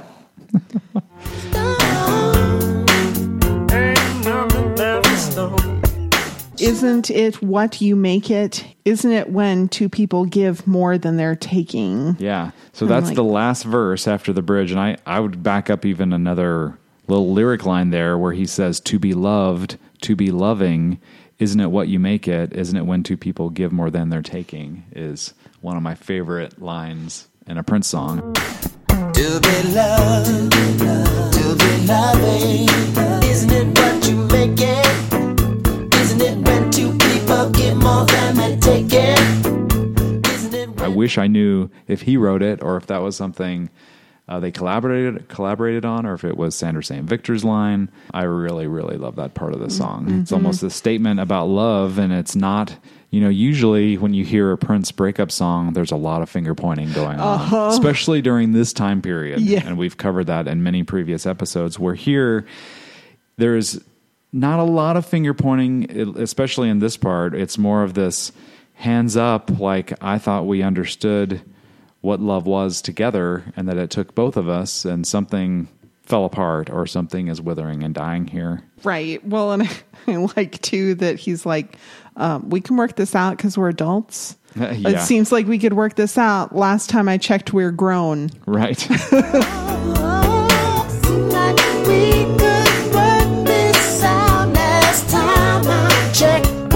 Well, that's interesting coming from a Uh, yeah. mid 90s Prince who, as you've said, did a lot of finger pointing. But yeah, both in relationships personally and in his professional relationships. There was, I mean, this was a, a time period of two or three years where he had both fingers a pointing and while he may have been right right on a lot of the things that he brought to argument Yeah. he absolved himself from any responsibility of it very very quickly yeah uh, well i mean when you're own when you're your own writer producer and editor and performer um, i can see how you know you can get a little myopic and that happened a lot but not in the song No, not in this song. I also wanted that same last verse that we are just talking about to be loved, to be loving. Uh, he asks a couple, qu- few questions in a row. Isn't it what you make it? Isn't it when two people give more than they're taking? And I'm trying to figure out what he says in the next line. Isn't it when no woman deserves a savior? no, I Or think is it's it no, one one man. If it's no one man, then why does the next verse say, "And a man comes running with the only hand that can save her"? Isn't it when a woman deserves a savior and a man comes running with the only hand that can save her? which I thought was Jesus, like a, but then he calls the no one man her in that next line. I think so- it's like the idea that we all need a savior. Sure, I get Okay. that. So, but why But- no one but- man? And then here comes the only man that can save her. The only hand that can save her is that everybody gets a savior, but sometimes you need the hand of a specific person to get you there. It just seems like a weird switch of ginger between, isn't it when no one man deserves a savior, and then here comes someone with the only hand that can save her. No, I don't know. Uh, so I went back to re listen to it a number of times after reading a lyric transcription that read, No one man deserves a savior, or is it, isn't it when no woman deserves a savior? No woman deserves a savior, and a man comes running with the only hand that can save her. Was it a biblical story uh, about one of the many female characters in the Bible who were saved by Jesus Christ? Yeah, maybe, I don't know. maybe. And my favorite misunderstood lyric of my own, as I crack myself up daily, is the next line Eyes are special things without being told. Save her. Eyes are special things without being told. It's not right. No lives. Lives are, are special things without being told. You can't tell your eyes anything because they don't have ears. That's true. Yeah. Yeah. Li- lives makes a lot more sense. Yeah. Yeah. And I like the very end when he just says, Seems like we could work this out. Seems like we could work this out. Yeah, again, like the end of finger pointing, and Yeah. we can work this out. Not seems like you can get your act together and come back to me, who is perfect, and you know, Uh-huh. Yeah. without f fault or failure. Or accept my faults unquestioningly. yes, why don't I stay the same and you change your mind, and the problem will go away? Yes. Then we have our other song from Playtime for Versace, Yep. which is Playtime. Playtime. Yep. This album was actually intended as a gift for Gianni and Donatella Versace, and it was only in 2017 when Michael Van Huffel put up a mock up of the packaging for it Right. for auction. He has, we've talked about it in the past. He's got a rare condition and he, he needed money. And so he was selling a lot of his Prince collection Right. you know, after he'd worked for him for a long time. And it was only after he put this up for auction that we had confirmation that this album really existed Yep. and that it had been worked on. Yep. And if you were in to unreleased recordings, it is around that time that the sequence of these songs uh, started circulating among fr- among fans too. The song "Stone" had been s- in circulation for a long time, but in m- terrible quality, and it was kind of a personal dream of mine. Like maybe one day this thing will get released, and so when it showed up in the kind of quality that it's circulating among fans now was a real treat. Yeah. Uh, playtime, kind of the same thing. Yeah. He had performed it live once or twice before. Mm-hmm. Um, so to get a studio version in circulation in really great quality is a real treat. And hopefully the estate will eventually get to a place where some of these songs see a release. So an odd beginning of this song with what I wrote down as UFO sounds. Yeah. Yeah. I said robotic vocalizations. Yeah.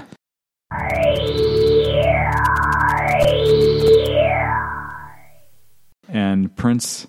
You know, Prince has a lot of signature screams, right? We've got "Owa," "Woo," but "Nye" is a new one for me, and we get it twice in this song. Nye. I can't even get my voice that high. Nye. All right. Nye, there he's you like go. he's in British Parliament voting no on some measure. That's a new one. Oda. Oda. Oda. yep. Did you recognize anything about this track that you had heard before? I guess is my question for you. The look on her face says no. There's some cowbell in it. I've heard cowbell before. That's true.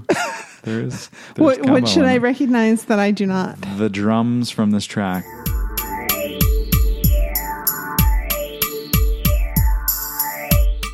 Um, that was uh, remains unreleased. Prince must have liked musically a lot of this because the drums and other portions were picked up and used for the title track on Emancipation Oh, okay. verbatim.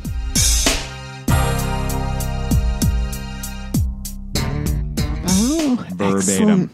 Yep. Yeah. Excellent. And when I first heard the studio version of this, I was, it took me a while to place it too because the song is so different than Emancipation. Yeah. It is a little more, it's slower, it's more brooding, it's very different conceptually than Emancipation. But then you discover, oh, there's all this stuff that he kind of picked up and, and reused. Very cool. Um, so this sounds like it was intended to be sung by a woman. Uh-huh. And it was actually You're right. performed by Marva King. Yep.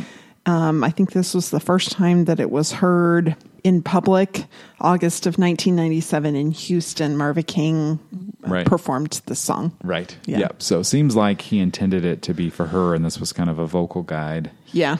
uh, because of the first verse turn Yep. off the lights and light a candle i want to see you ride want to see if you can handle a girl like me when i'm in the mood you got to be my dirty dude handle a girl like me when I'm in the mood. You got to be my dirty dude. It's play so definitely uh, meant to be sung by a woman Yes, for sure. And then uh, he does m- mention River, which is a reference to female genitalia, which Yep. he done before in Love to the Nines and Yep. Mm-hmm. then did in This Could Be Us, and even sort of to an extent in I Want to Melt with You in the Yep. Holy River. yep you caught They're- them all to the river. I wanna see you go. yeah for actually the second chorus which is after the first verse he sings it's playtime at one minute and three seconds and in the background there's this hmm lord It's playtime. Mm, Lord, it's play- that's in the back that's like this throwaway line that he delivers in a way that's like he's just bu- standing behind himself shaking his head at how Mm-hmm. bad this is you Yeah. know? bad in a good way Yeah, you can see how Mm-hmm. you can see like little devil print sitting on his shoulder yep oh yeah singing that line. definitely same thing happens um, like at a minute and 49 second during another chorus which the chorus is just it's playtime it's playtime baby again it's almost like sexy dance or simple but in a minute and 49 seconds he kind of says in the background you think it ain't It's playtime, baby. You think it ain't? Break down. Yeah, it's a callback to Bambi. Yeah. Yeah. Very good. Yeah. He also calls for a breakdown at that same point, and there's not really much of a breakdown. No, no. It's like two seconds before he continues singing. Okay. Break down. You're in maybe charge, he man. maybe he was intending to go back and yeah, put a could breakdown be, could in be there. unfinished. Like- Yes. yeah. I'm gonna I'm gonna put this little reminder in here for me for myself. yeah, why don't I revisit this later? Yep. He talks about instruments and how you can you can rock me if you play my guitar or if you play the guitar. You Uh-huh. Yeah. don't have to really if you think that you are. And during that little section at two minutes and twenty seven seconds, we get this great guitar solo part that again is just played behind him singing. It's not a solo per se. It's almost like an Alphabet Street kind of guitar part that's Yeah. behind his own Well, and the lyrics. guitars are kind of buried until Mm, Yeah. until they're mentioned, and then Yes. it's like, And oh then they hey, come- yeah, yeah. well, I bring those up a little bit. yep. Into you.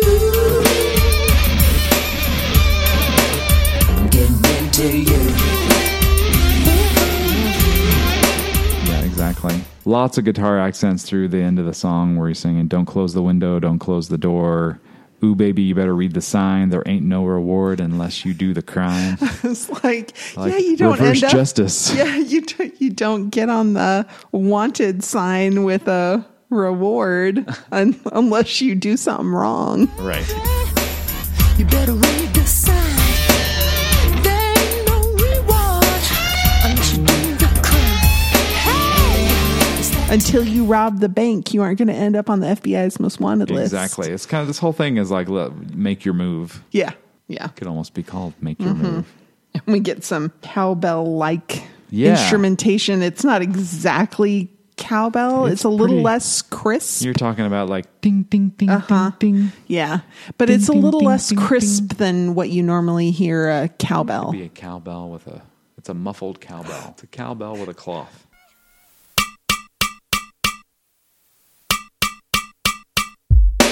Okay, It's. I call it cowbell. cow. Okay, cowbell ish. It's like a three minutes and fifteen seconds where he says, "I want to get dirty." Uh-huh. I wanna get dirty.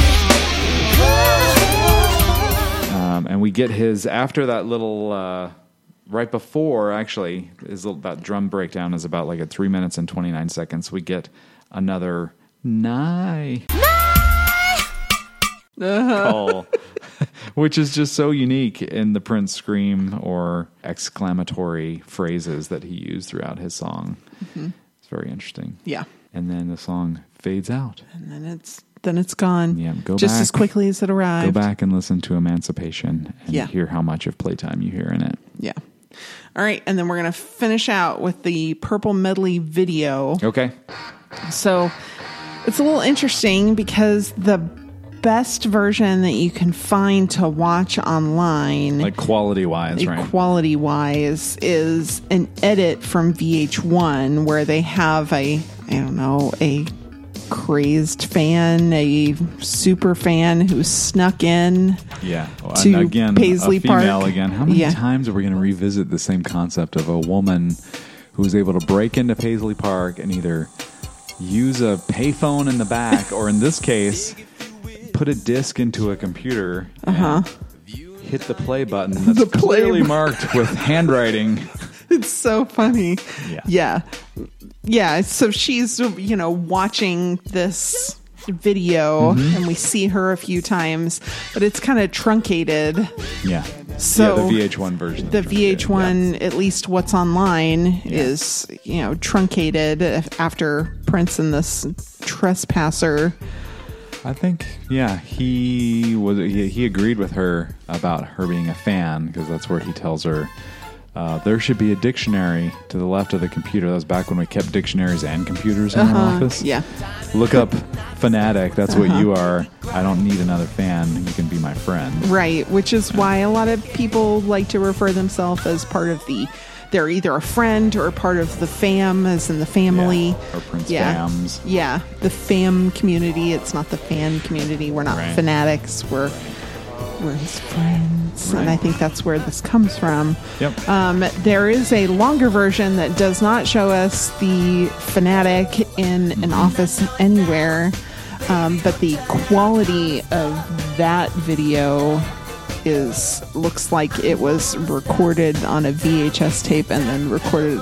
It looks like it A was few more bootlegged times. off of three VHS, three generations of VHS tapes. Yeah, it's it's Not not, fun to watch. It's unfortunate Yep. because I, this should, should really be on the estate YouTube page. I have no idea why it's not. Um, Mm, maybe but it'll get there. Maybe the, maybe they'll get there. But essentially, it is a mashup of edits of videos for the songs being featured in the Purple Medley that are kind of shown and actually edited together pretty well. Yeah. As far as you know, when you look at other videos released during this time period, especially that are just not very well done at all. This one has some great edits of.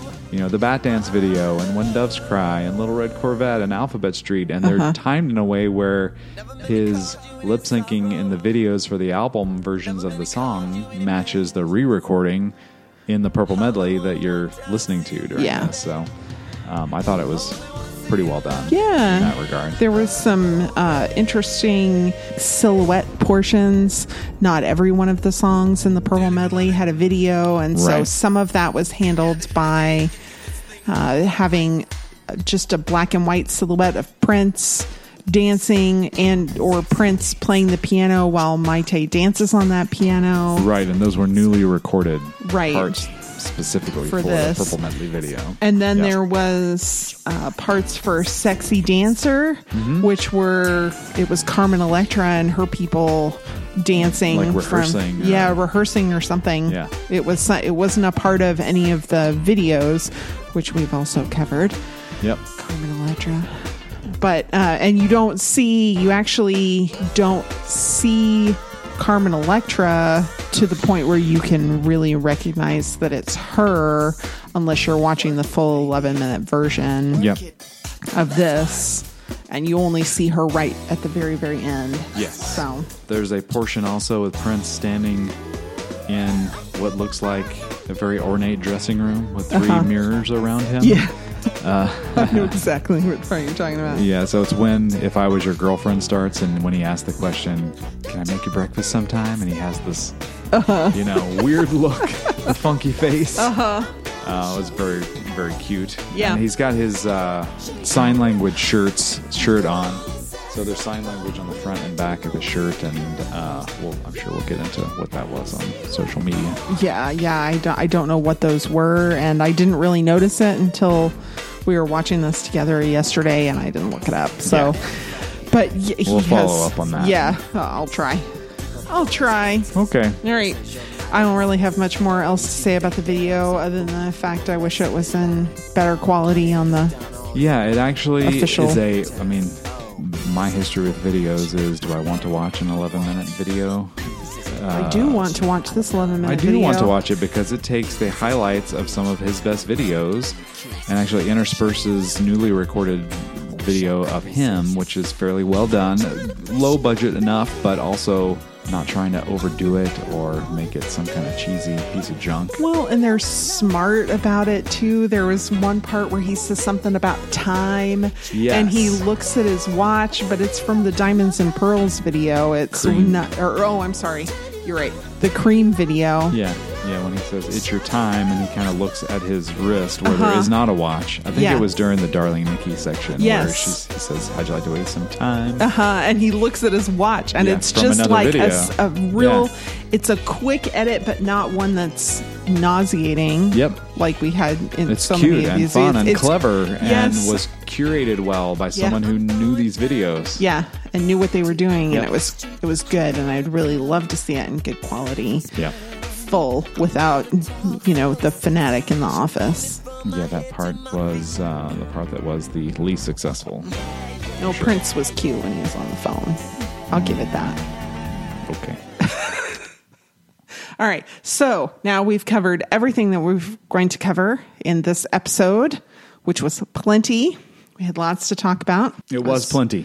So now it's time to follow some rules, make some selections. We choose a time capsule, something that exemplifies the time at which the material was recorded or when it was released. The choice is up to the selecting host. We choose the C, the SEA, the low point, the thing that we liked the least. Not Right. that it's bad, it might be bad, but it might just be the thing that spoke to us the least Okay. and the mountain, the high point, Sure. top top of the pops. Yep. Yep. So my rules, I go first. Sure. So the time capsule, it's got to be the video with Okay. all the fun stuff and the fact that the long version of it is in terrible, terrible quality. Yeah. And that the shorter version that's in good quality was on VH1 and had the terrible acting in it. Is so there's- really like just Yeah. solidified the time capsule. All the True. versions of the video This is- really just encapsulate. Yeah, that's a very Mid-nineties. pick your poison moment as far as videos go. Do you want poor quality and no cheese, or would you like cheese and better quality? Yeah. Yeah. I can't choose. You can't choose. I Well, can't. I didn't pick the video as the time capsule. I just picked the song, the Purple Okay. Medley, which is like Prince taking 11 minutes to sing us some of his favorite moments of his career, you know, with Prince, quote unquote, dead. Yeah. This is a retrospective, but it's not dismissive as he was of his back catalog at some points, too. It's done with care and creativity and with a proper amount of reverence, but also a respectful amount of new twists and turns. And I think it's a little overlooked as a Prince remix long version just because it's unique in that it you know incorporates 24 25 26 different songs i think it can get swept under a rug sometimes and um, it's definitely a little piece of overlooked prince history so that's my time capsule Okay, excellent. All right, the C, the thing that we like the least. Probably I have to choose Kirk J's B side remix. ouch Because, not because I didn't enjoy it, uh-huh but there's only one B side. yeah for the name alone yeah, and Sure. it just, you know, and it was a little choppier than Mm-hmm. the Purple Medley. And there was so much of the Continental slash. That's true. Tell me how you want to be done at the end. yeah it I was could very have done with backloaded a that song truncated version of that and enjoyed it just as much. yeah you're looking for a kirk j's b-sides remix edit yes, there we go. Or just a, you know, a remix that actually had mostly B-sides cuz I think that could have been really great and really successful. yeah well because he has a ton of great b-sides Yes, exactly. Good What's call. yours? For me, there wasn't one track that's a complete low point in this episode, so I'm going to go with the Purple Medley edit Okay. just because it cuts off far too quickly, and some of my favorite moments are in the middle and at the end of the Purple Medley, so I can't see myself ever bothering to go and listening to the Purple Medley edit if I have access to the 11 minute version. Um, yeah. It's not like some other songs we've heard where we wish, you know, or I this could be shorter and I'd be fine with it. Uh-huh. I understand why they did it. I understand why it was included on the maxi single or whatever you want to call this thing. Um, but it'll be a skippable moment for me for that reason. Totally fair. Totally Yeah. fair. All right, and then The Mountain. Let's hear it. All right, Stone.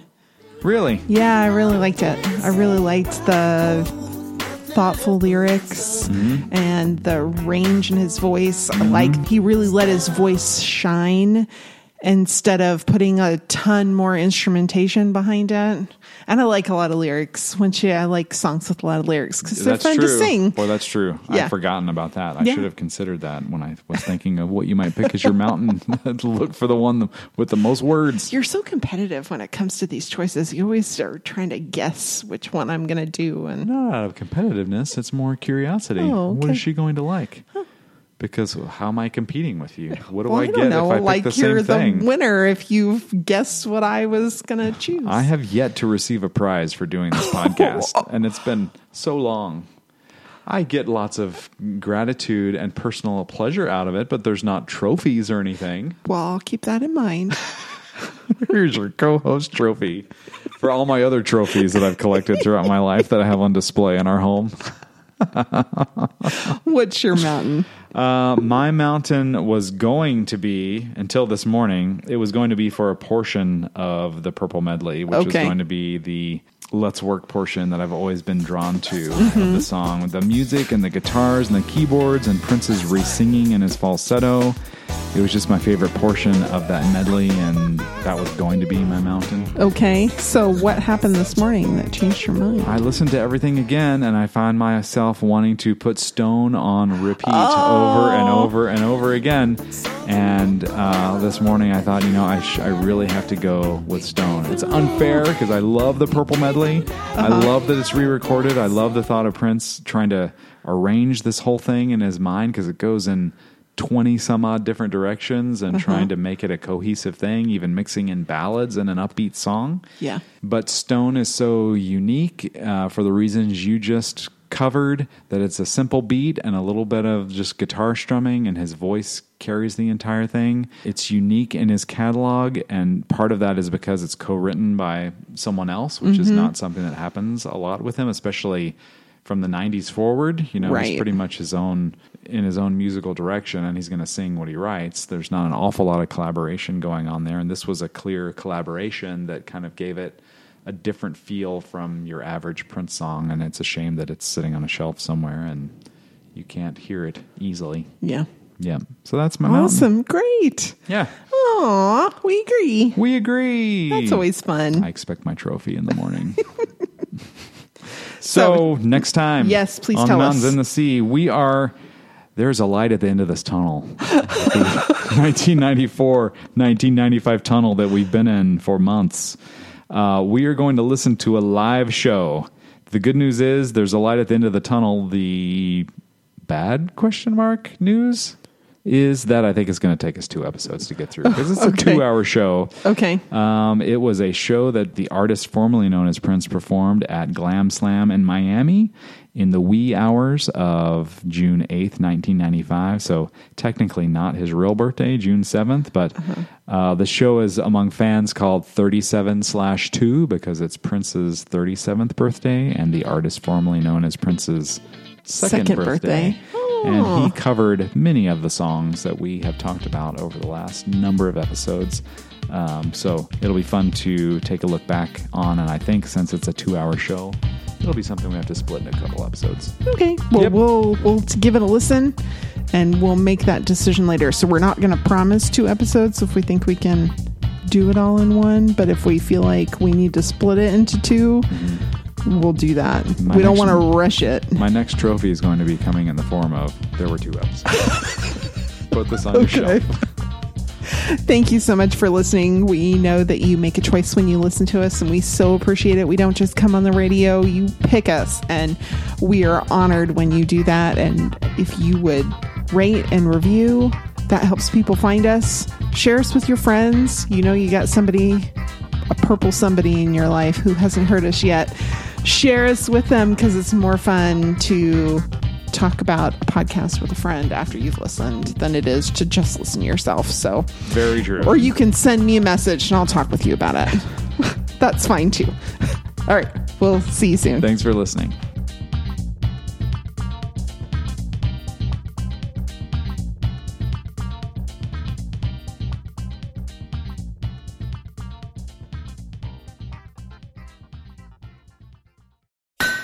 Forge Audio. Build it. Share it.